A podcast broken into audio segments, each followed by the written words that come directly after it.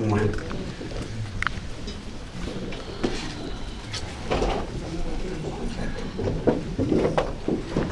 Good morning. Let us bow our heads for prayer, please.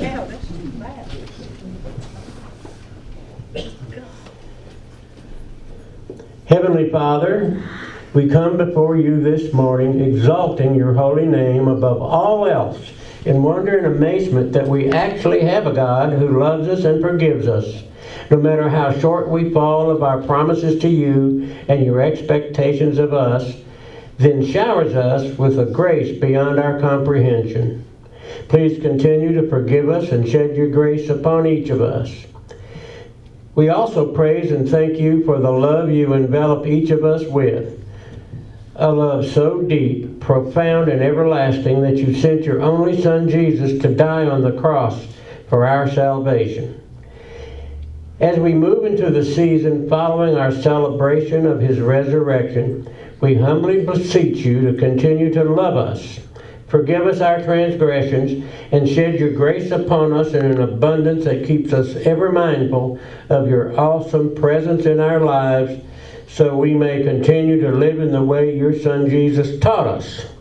And may each of our lives bear witness to the lessons he taught us in the Beatitudes. We ask this in his holy name. Amen. Mr. Phil?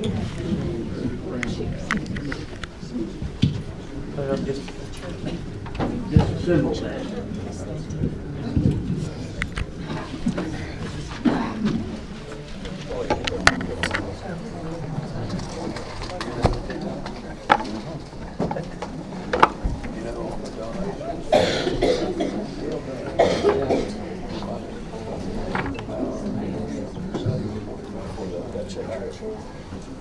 Good morning. Good morning. Good morning.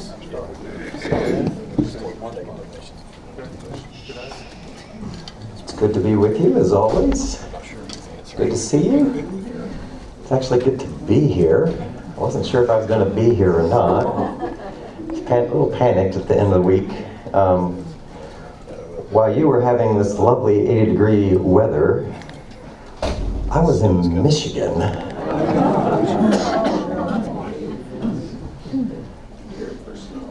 Yeah, and um, I was at the, the Michigan Christian Convention in Lansing, and uh,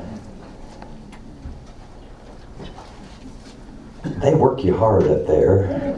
Must be all those native Calvinists up there. They think they have to keep up with them. Uh, yeah, I, I, was speaking at the convention. I, I had to, over the course of two days, I had to teach three two hour sessions.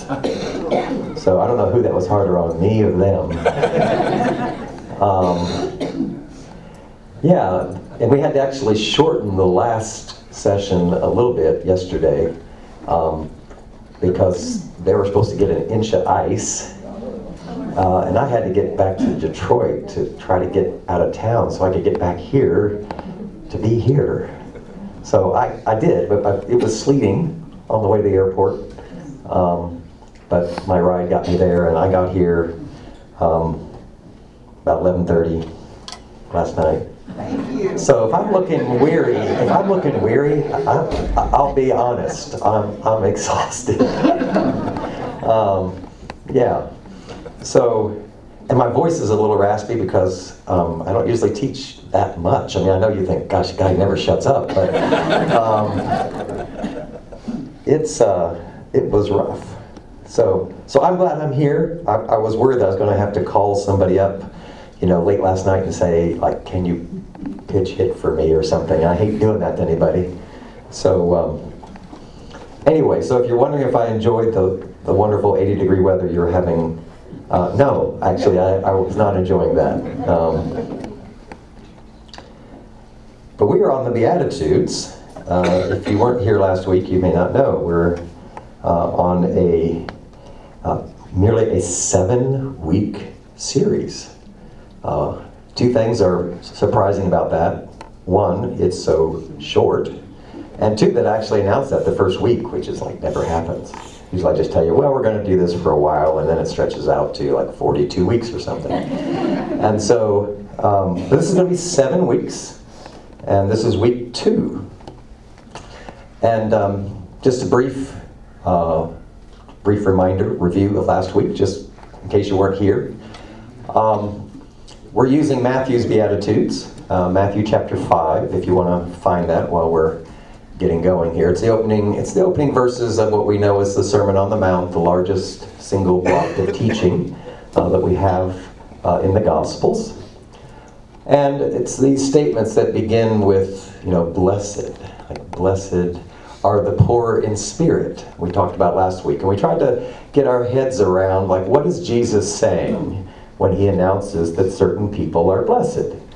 And um, we tried to make the distinction between some translations, uh, more modern translations, have used happy, and we, we tried to uh, argue that that's, that's probably a, a misleading, uh, largely misleading uh, translation in our day just because happiness uh, typically has to do with how I feel about how something's going at the time.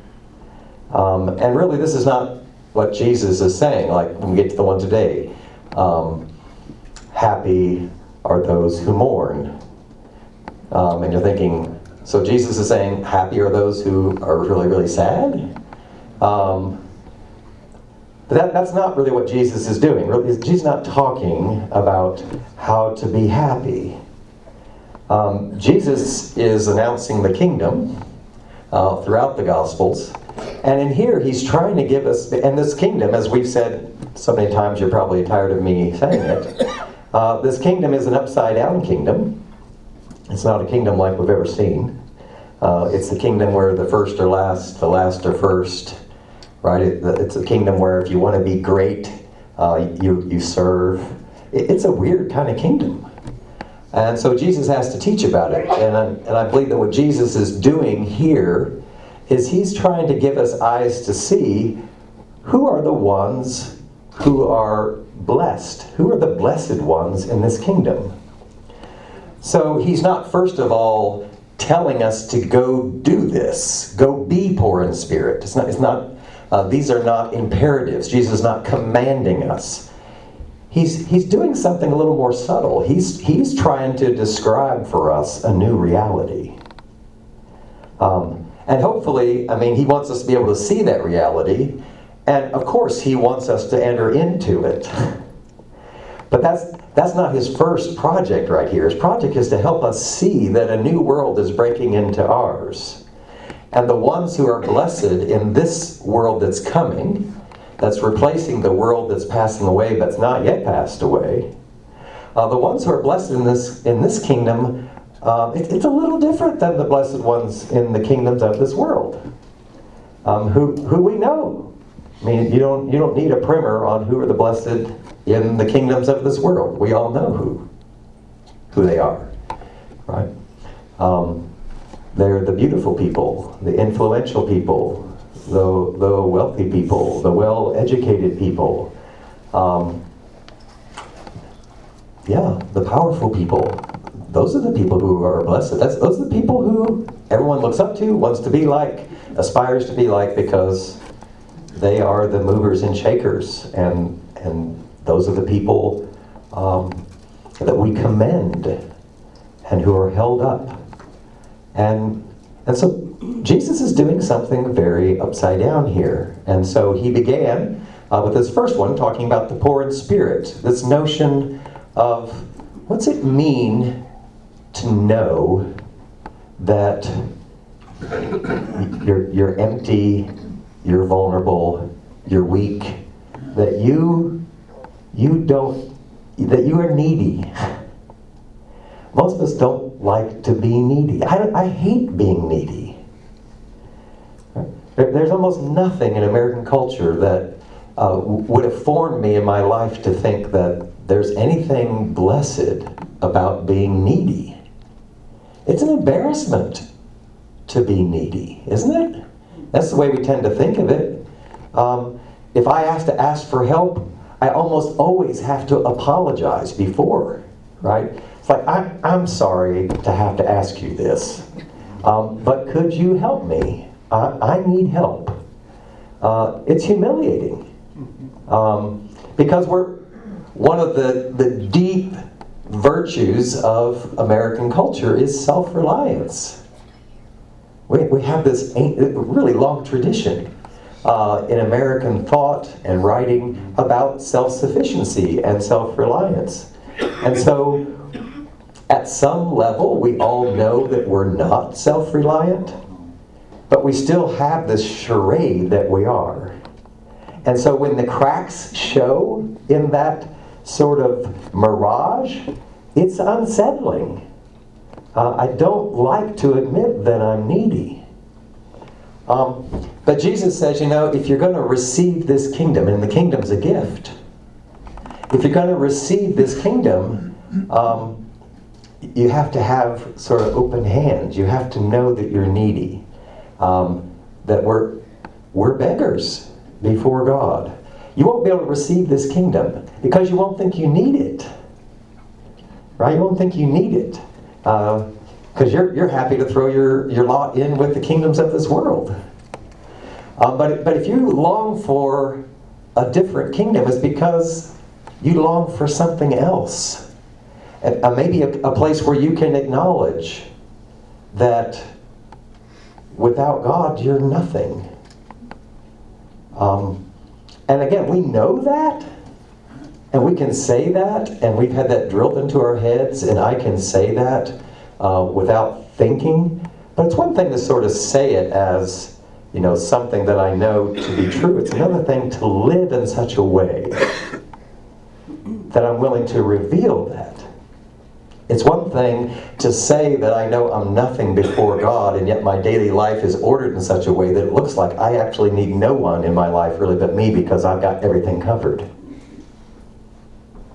And so being poor in spirit is, is being willing to acknowledge that you're, you're needy, um, that you're a beggar, um, that you're not self sufficient, and that you're not embarrassed to come with open hands. The Beatitudes are not sort of random, most people don't think. In fact, one of the great, um, uh, and so it's not surprising, this is the first one. That somehow this kingdom will be completely invisible to you as long as you're self sufficient and you've got things under control. Uh, you just won't see it, and you, and you, certainly won't want it. You don't need it.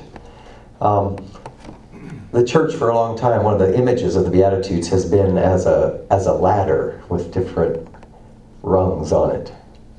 And, um, and so, in, in, a way that they're connected.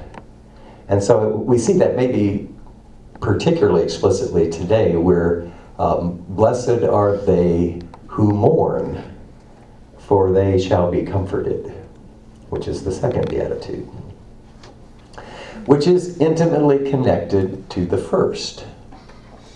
Um, most of us are not any more vulnerable or needy than when we're mourning. Um, we're, we're exposed in those moments. Um, and, and we are poor in spirit. We, we're not self sufficient. We're, our, our world feels like it's falling down around us. Some of the most intense moments of poverty of spirit comes when we're mourning. And the word that um, the word that the New Testament's using here for mourning is is really a quite intense word. It's not it's not a kind of um, minimal mourning. It's not the kind of mourning that you do when you know yet again, uh, the falls have let you down. right? Well, it becomes clear to you that it's going to be just like last year. Right? And all your hopes and dreams for them are just smashed. It's, it's not that kind of mourning. Okay? I mean, that's a, that's a, that's a deep loss, and deeper for some of you than others. Um, but no, this, but what this word is, is, a kind of intense, um, intimate uh, heartbreaking sorrow. And the question is like, what kinds of things is Jesus thinking about when thinking about mourning? And why would they be blessed? And in what sense are they comforted? That's what we want to try to talk about briefly. I think there are several things that we might be mourning. I mean, the obvious ones, I mean, are our losses, things that are lost. Um, again, it's easy when you've got your act together to think, uh, to think about your gains and to think about how things are going well. Uh, but when there are deep losses in our lives, um, crushing losses, and, and most often these are relational because when we're honest, the things that we cared deepest about um, in our best moments are our relationships. And so when those are destroyed in some way, right, when, when there are losses, um, and clearly the most obvious is in death right? The loss of someone dear to us. We've all experienced. I mean, it's it's so disorienting. Right? No, no one, no one who has lost someone near to them, who's in deep grief and mourning, thinks they have their act together. Right? And anyone who would presume that they should is just completely out of touch. Right? I mean, we're confused. We're, I mean, we, we, we, could just list about 30 or 40 things that anyone might be and be feeling. It's a whole, it's a whole cocktail of things that we feel in that moment and so completely overwhelmed that we, we feel empty, we feel overwhelmed, and we feel small. We feel like we've been diminished because this huge part of our life is gone. And part of who we were, rightly, was inseparable from that person. And so it feels like a part of us has died, and we're not wrong to think that. God has made us as social creatures. I mean, we don't know who we are apart from each other. So when people dear to us are gone, we're crushed. We are crushed. And so we mourn and we grieve. As well we should. Right? I mean, that is a a right and good um, response. I mean, to do anything other would presume that somehow that person in my life really wasn't that big a deal. I mean, that's, that's impossible, it's unthinkable. And so we have this, um, it's part of a testimony to our deep love for that person that their absence is an occasion for grief and mourning.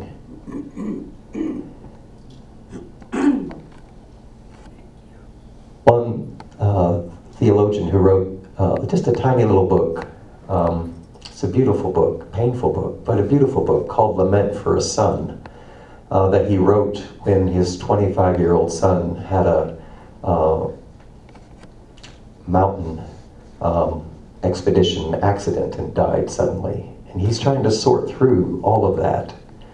Um, and one of the beautiful things he says in, in lamenting to God for his son and crying out to God in the midst of his own deep grief, one of the things he came to realize that this lament, this crying, this grief, this mourning, he says every, every lament is a love song. Right? every lament is a love song. I mean, the reason that we're lamenting, the reason we're grieving, we're crying, is because of the deep love that we feel and the deep loss that we feel. And so that's, that's one of the things uh, that we're mourning. And it's, it's one of the times when we are most vulnerable. We are the most impoverished in spirit. Um, where it feels like all of our resources, we're just, we just feel spent. Right? We're, we're just weary. It, it's, ex, it's exhausting to grieve and to mourn. We, we hardly feel self sufficient uh, in those moments. And so, one of the things we mourn, we mourn our own losses, uh, our own, the, the people that we've lost in one way or another. And we also, we also mourn other people's losses.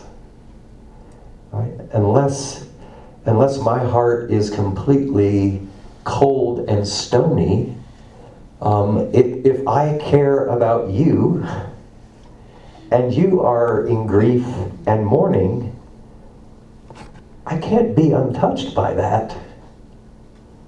I can't be because I, I, in some way, feel something of your pain.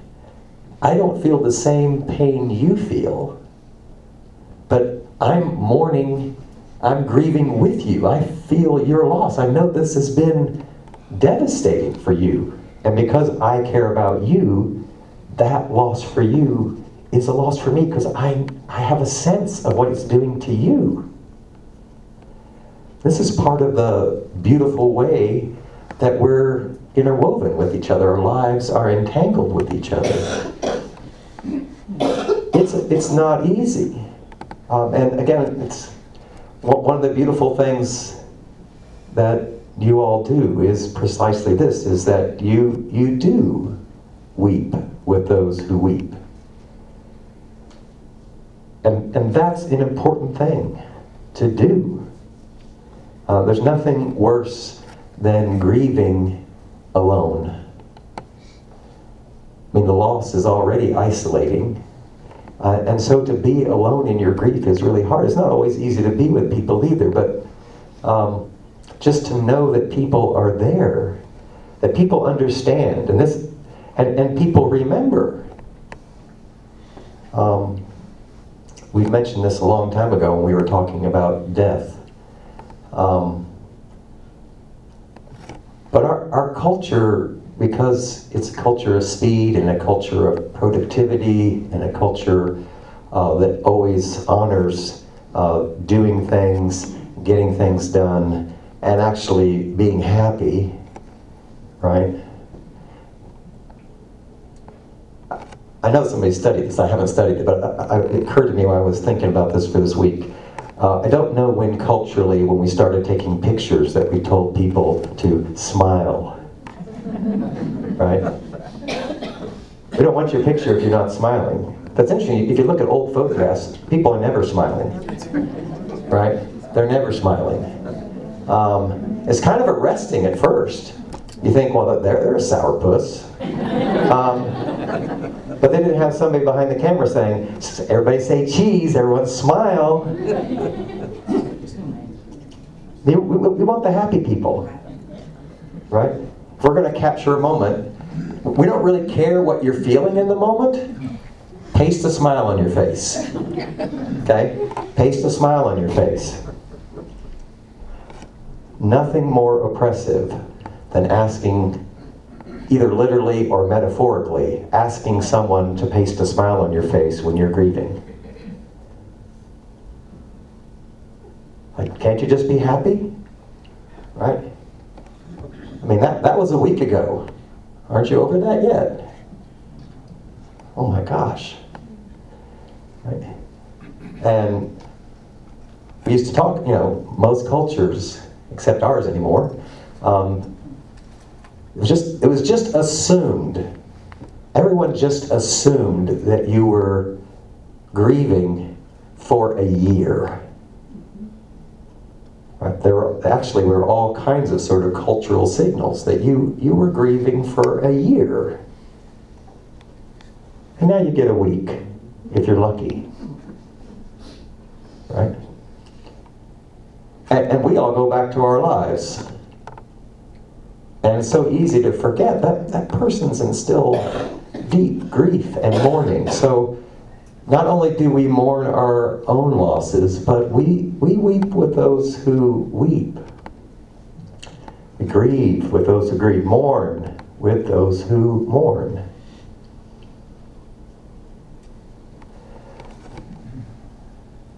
But I don't think Jesus is only talking about that, as profound and important that is. I think Jesus is also talking about the deep, intimate, intense, heartbreaking sorrow that at least some people have when they reflect on their own sin. When they reflect on their own waywardness. When they reflect on their own rebellion against God. This deep sorrow that comes when you you realize that if if Jesus really had to die, if, if God come to earth in the form of Jesus had to die for my sins, then I must surely be uh, not who I think I am. Because most days I think I'm a pretty good guy. Right? Um, and the trouble is, I mean, you probably think I'm a pretty good guy too. Um, but we're all wrong. Eight out of ten. That's right, maybe that's Eight out of ten. No, not 8 out of 10. I said ask him. Yeah. Doesn't really matter what you think.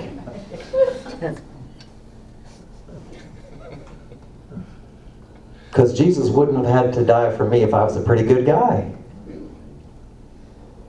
If I just had a few problems around the edges. And so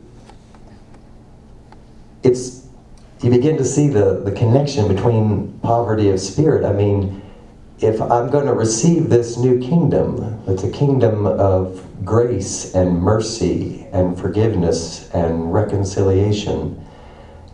I mean, why would I need any of that? If I've pretty much got things together and I'm a pretty good guy. I don't need to have my hands open to receive that kingdom. I don't need that. I mean, we wouldn't say that, again, because we know, I mean, I've been in Sunday school all my life. Um, I've been taught that I need grace, but it's one thing, again, to sort of assent to that in your head. Of course, I need God's grace. It's another thing to actually mourn my own waywardness that makes that grace necessary.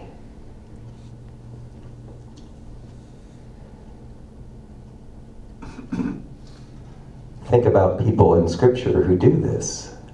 Um, well, we read, I mean, we spent some time in Lent reading some of the penitential psalms, um, which are crying out to God, right? Weeping before God about uh, the psalmist's sin. You know, you have this this woman who comes to Jesus and wipes, you know, washes his feet. Might even say anoints his feet with her own tears and wipes them with her hair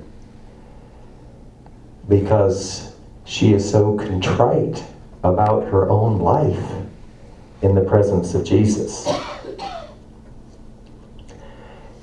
We think about you know, Peter, who in one moment is so bold and impassioned and a defender of Jesus that he about kills a guy trying to defend Jesus, right?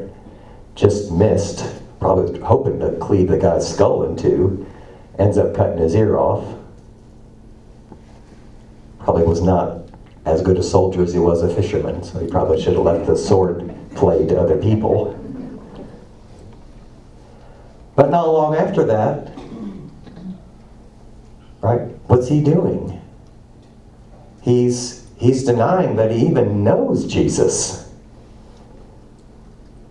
It's like, I, I don't have any idea who you're talking about.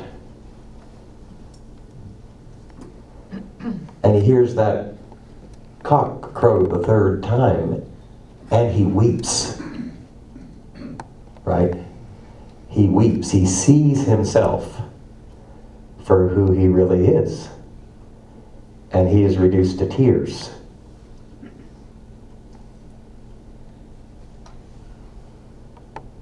Do I have do I have a sense? I mean, there are people in the world. Um, Jesus calls it those who mourn, who have this deep and really, at one level, open um, sense of who they are without illusion. They, they, they're kind of transparent. And, and, and in the same way that um, we're often uncomfortable around those who mourn because they remind us of all kinds of things that for most of our everyday lives we try to put out of mind. People who are transparent in that way about our sin are also um, a little uncomfortable to be around because they remind me about things about me that I also try not to think about most of the time. Like when, I, when I'm around someone who's deeply aware of their sinfulness and is willing to talk about it.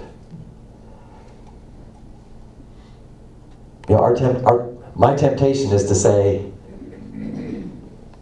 "Oh, you're not really that bad." Right? You're not really that bad. Don't be so hard on yourself. Right? Don't be so hard on yourself. Um,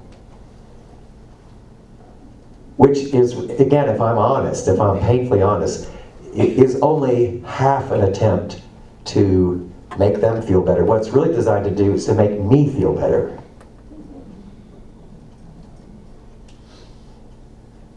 Because if I were to say, you know what, you are pretty wretched. we just think, I mean, we laugh because we can't imagine saying that. Right? We cannot imagine saying that.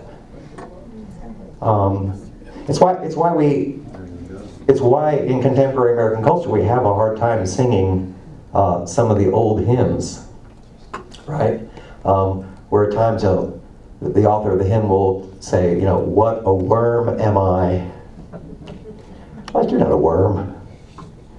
Stand up, right? I mean, if you start self-esteem, buck up.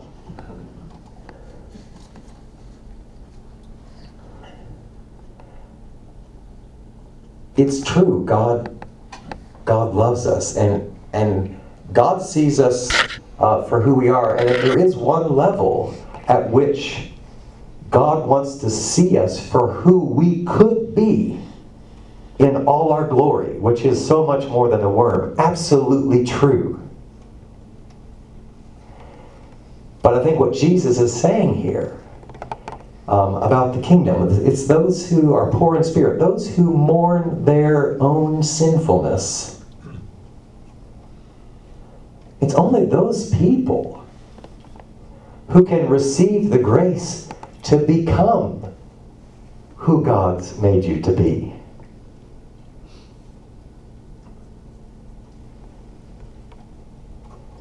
You know, there's, there's that little story that Jesus tells um, about the two people who are praying, right? We should read that. Um, it's a familiar story.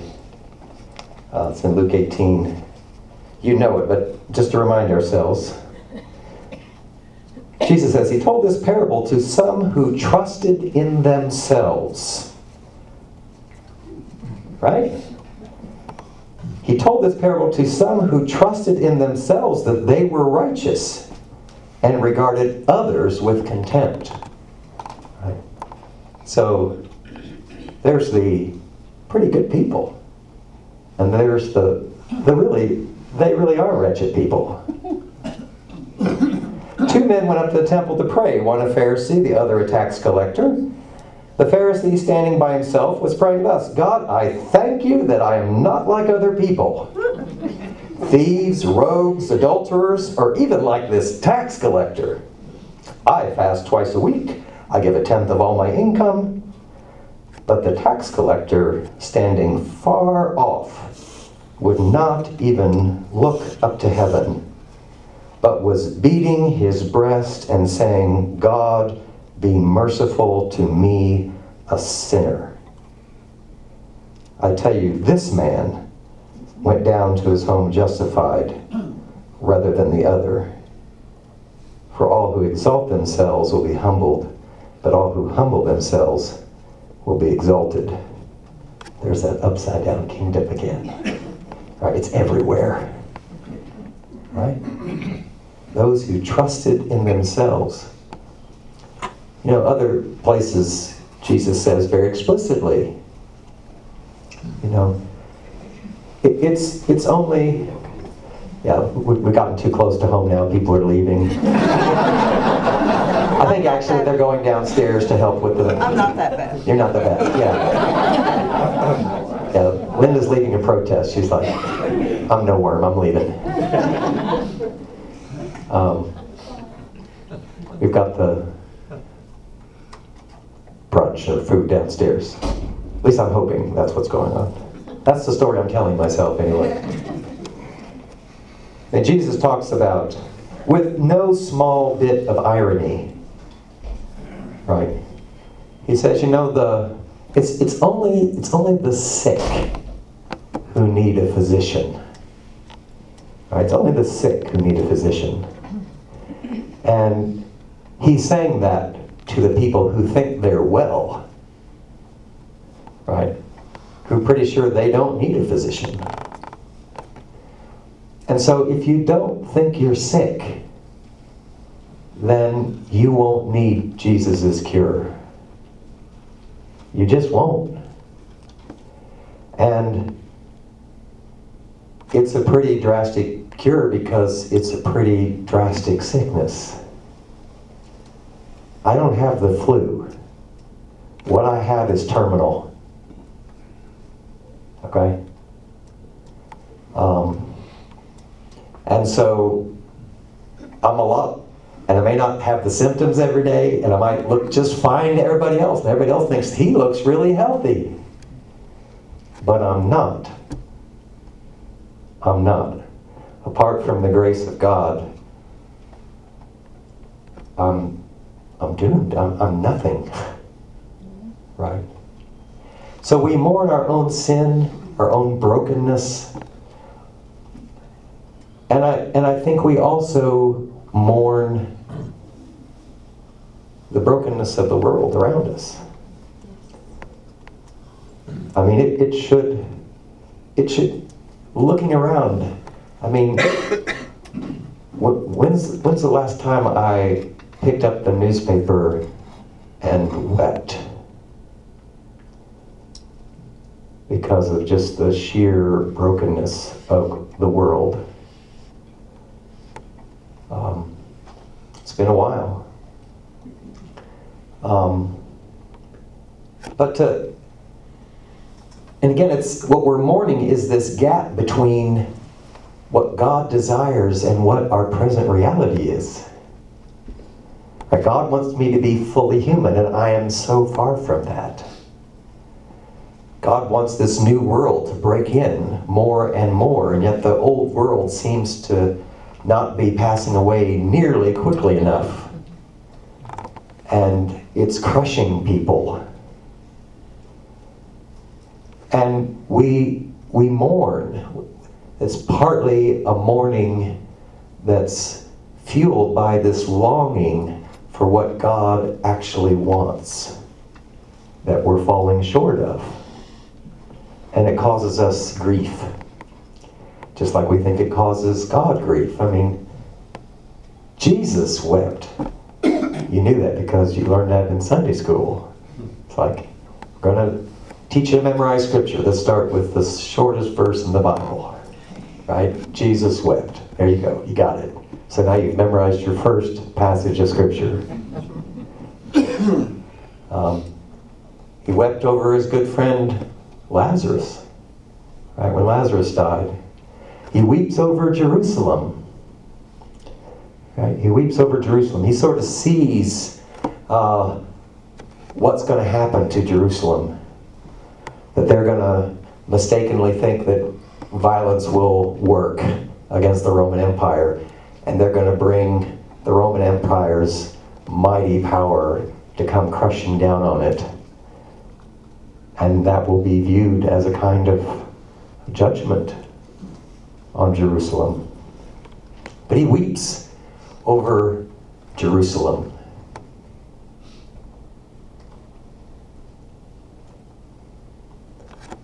What comfort does God give? Here, I think we can be brief. God gives us what we most want, which is God. God's own presence. Um, God doesn't have us. God doesn't have any greater gift to give us uh, than God's own presence, and that's what God has promised. Uh, that's what will bring comfort. That's honestly the only thing that will bring comfort. Um, if we're mourning our losses, um, there's comfort in knowing that God is bringing a new kingdom, that God is uh, constructing a new heaven and a new earth uh, where every tear will be wiped away, right? And there'll be no more tears. Um, God is bringing uh, a world where God's presence will be felt and will be comforting. And God promises the comforter right? The Spirit, who, the Holy Spirit, who's one of the Holy Spirit's name, is the Comforter. But to receive all of those gifts, to receive the gifts of God's presence, to receive the gift of the Holy Spirit, we have to be poor in spirit. We have to, we have to be willing to mourn and grieve and weep and I'm back to that, that question. Um, am, I, am I really weeping with those who weep? Am I weep? When's the last time I wept because of my own sin? Um, when's the last time I, I wept uh, in thinking about how far I am from who God wants me to be? When does that really force me to weep? Because until then, uh, then I'm, I'm probably not really in a position to receive the grace that God wants to give me that will make it possible for me to be who God wants me to be. Because not I don't need just a minor adjustment. I need something more more profound than that. Let's pray together.